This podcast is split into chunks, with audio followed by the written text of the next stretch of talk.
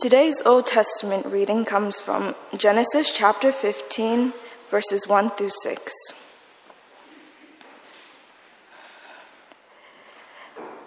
After this, the word of the Lord came to Abram in a vision Do not be afraid, Abram. I am your shield, your very great reward. But Abram said, Sovereign Lord, what can you give me since I remain childless, and the one who will inherit my estate is Eliezer of Damascus? And Abram said, You have given me no children, so a servant in my household will be my heir. Then the word of the Lord came to him This man will not be your heir, but a son who is of your own flesh and blood will be your heir. He took him outside and said, Look up at the sky and count the stars, if indeed you can count them. Then he said to him, So shall your offspring be. Abraham believed the Lord, and he credited to him as righteousness. This is the word of the Lord. Beloved of the Lord, grace and peace to you from God our Father and from the Lord Jesus Christ. Our reading this morning from the New Testament is from Romans chapter 1, verses 16 and 17.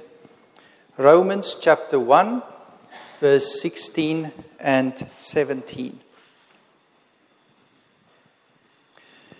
I am not ashamed of the gospel, because it is the power of God for the salvation of everyone who believes. First for the Jew, then for the Gentile. For in the gospel, a righteousness from God is revealed, a righteousness that is by faith from first to last. Just as it is written, the righteous will live by faith. Today is Reformation Sunday, 31st of October. On this day, 504 years ago, Martin Luther nailed his 95 theses about the nature of the gospel to the church door of Wittenberg. His was not a new teaching, but a fresh discovery of the gospel message itself that God gives us life, eternal life, and He gives it as a free gift. An important emphasis of the Reformation is the priesthood of the saints. That as believers, that's what's meant by saints, as believers, all of us, we are called to serve God to be ministers of His Word. God calls us all, in the first place, to be His children, to live with Him and for Him. He calls us also to be servants of this life giving message, the gospel. Being called by God should not feel to us like a burden it is an honor and a privilege. Serving Him, sharing His gospel with others, is not in the first place something we do for God. It is actually a blessing God gives us. And that's why Paul often calls his missionary work to the Gentiles a charis, a grace. It's a grace, it's a gift from God. Paul says in Romans 1, at the beginning of this important letter, we have received grace, that is, the apostleship, to bring about the obedience of faith among all the Gentiles for the sake of his name.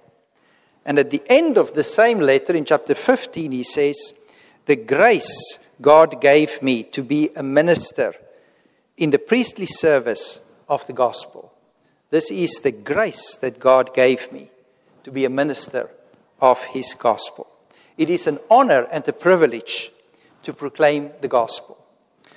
When we think of the Reformation, that is the first thing we should remember that we are once again given the privilege, each one of us, not just trained, highly trained theologians, uh, not just special people, but all of us as children of God are given this privilege to work with God in this world, to proclaim His gospel.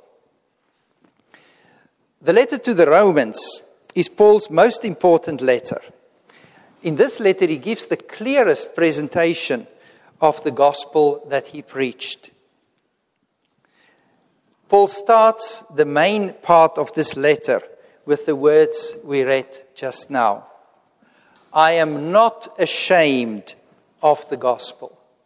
I am not ashamed of the gospel. It's an emotional declaration of his passion for the gospel.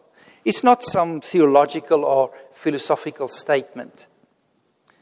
There's a sense of excitement in these words, but also a challenge to the world, a shout of defiance. Whatever you may say, I stand by the gospel. In spite of my experience of suffering, of humiliation, even imprisonment, I don't care about all the shame. I am proud of this gospel that I've been called to preach. I am not ashamed of the gospel. In Romans 1, verse 16 and 17, the two verses we've read just now, Paul introduces the basis of our new life in Christ, the foundation of our ministry as his children. And it also became the call to arms of the Reformation. In short, justification by faith. That's what this is all about. Justification by faith. And we are so familiar with this formulation, but what does it really mean? Often it's as if it's become a slogan, uh, something we all know, but we don't really, we're not so aware what it actually means. So this morning, let us unpack the rich content of these two verses and look at each of the four aspects that Paul highlights for us here the gospel, the righteousness of God, faith, and life. In the first place, the gospel, God's power to save. What is the gospel? According to Romans 1, verse 2 to 4, right at the start of this letter, Paul tells us the gospel is simply the message of Jesus, promised in the scriptures, in the Old Testament, the message about the long awaited Messiah, the Savior, who died for us and was raised by God to reign in power. Why is this message, this gospel, so special? Paul tells us here because it has power. The message of the gospel, God's word, has the power to transform lives. When we were uh, working in Singapore, we had a student coming from Beijing in China, and he shared his testimony with us. He came from a very high up communist family. Both his parents were in the People's Liberation Army, very high up. Never in his life did he have any contact with the gospel or with uh, Christians. And he came home from class at the university one evening and he heard people singing. And he went into this place where Christians were gathering and singing hymns together. And he sat right behind because he didn't want anybody to even notice him. He sat there and he just observed. He listened to the singing. He listened to the reading of the word, the explanation. Was a very simple gathering of Christians. And he came out of that building that night a Christian. It's impossible, nearly impossible for us to believe something like that. But that is the power of the gospel that when one hears it fresh and clear for the first time, it has the power to transform a life. We visited him in Beijing, both uh, myself and also Johanna, and both of us various times, he took us to that building and he showed us, I sat in this chair when God spoke to me. The power of the gospel to transform life. The gospel has the power to make us new, to give us a fresh start, not just once, but every day of our lives. The gospel saves us, it revives us, it gives us fresh hope, it renews our courage. In spite of our weakness, we can stand up for the Lord because He gives us the strength to overcome obstacles, to triumph over evil. This is the power that He gives into our hands, the power that He calls us to wield. And this is our most precious gift for serving the Lord His Word. Not our own abilities or all we've studied or learned or experienced in life, just the Word of God. In spite of our weakness, we are servants of the powerful Word of God. We are weak, but our message has the power to change lives, to change the world.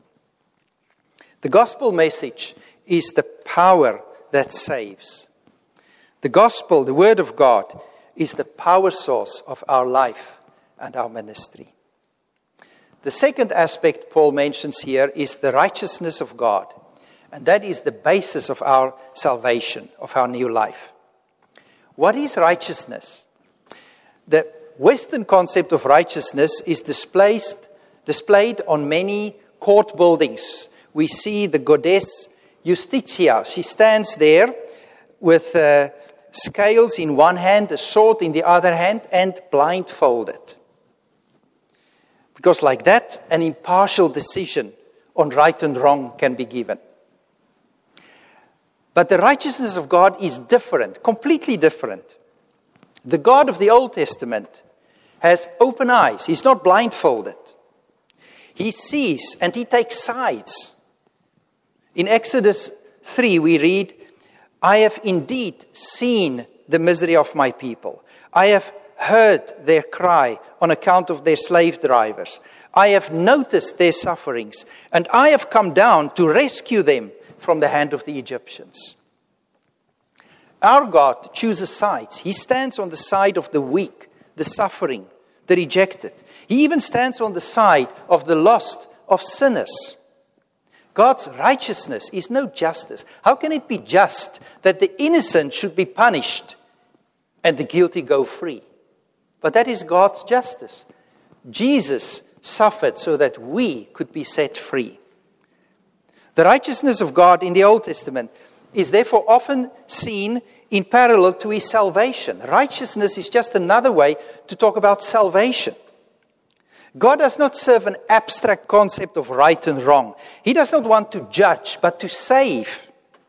He does not pronounce on right and wrong, but he saves those who have wronged him because he is faithful to his relationship with us.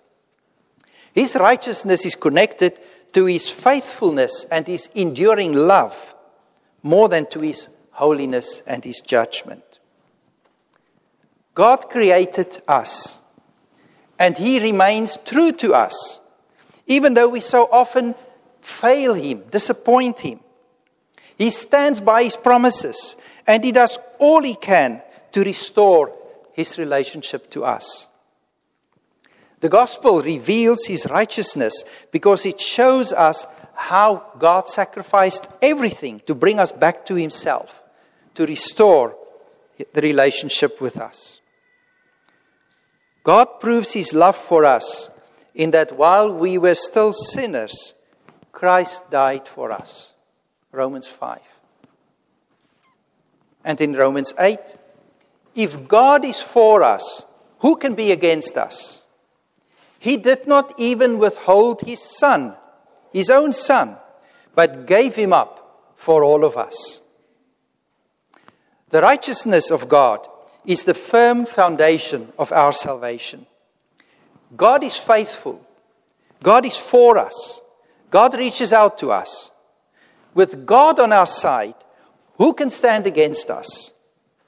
What do we still need to fear? The third important aspect of this passage is faith. Faith. And that is the way of our salvation. What the NIV translates as by faith from first to last is, is actually, in the original Greek, from faith to faith. From faith to faith. It's such a strange concept, that's why it's translated in a more understandable way uh, by faith from first to last.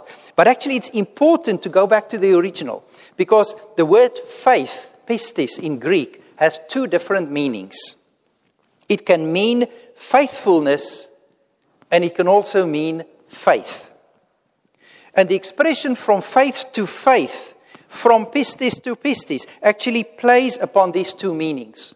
From faith as faithfulness to faith as commitment, as believing. From faith, starting out from God's faithfulness. He takes the initiative. He loved us first. He fulfilled his promises. He sent us his son. And he restored the relationship with us. The basis of our faith is God's action in Christ Jesus. In his death on the cross, in his resurrection, we see God's pistis, God's faithfulness.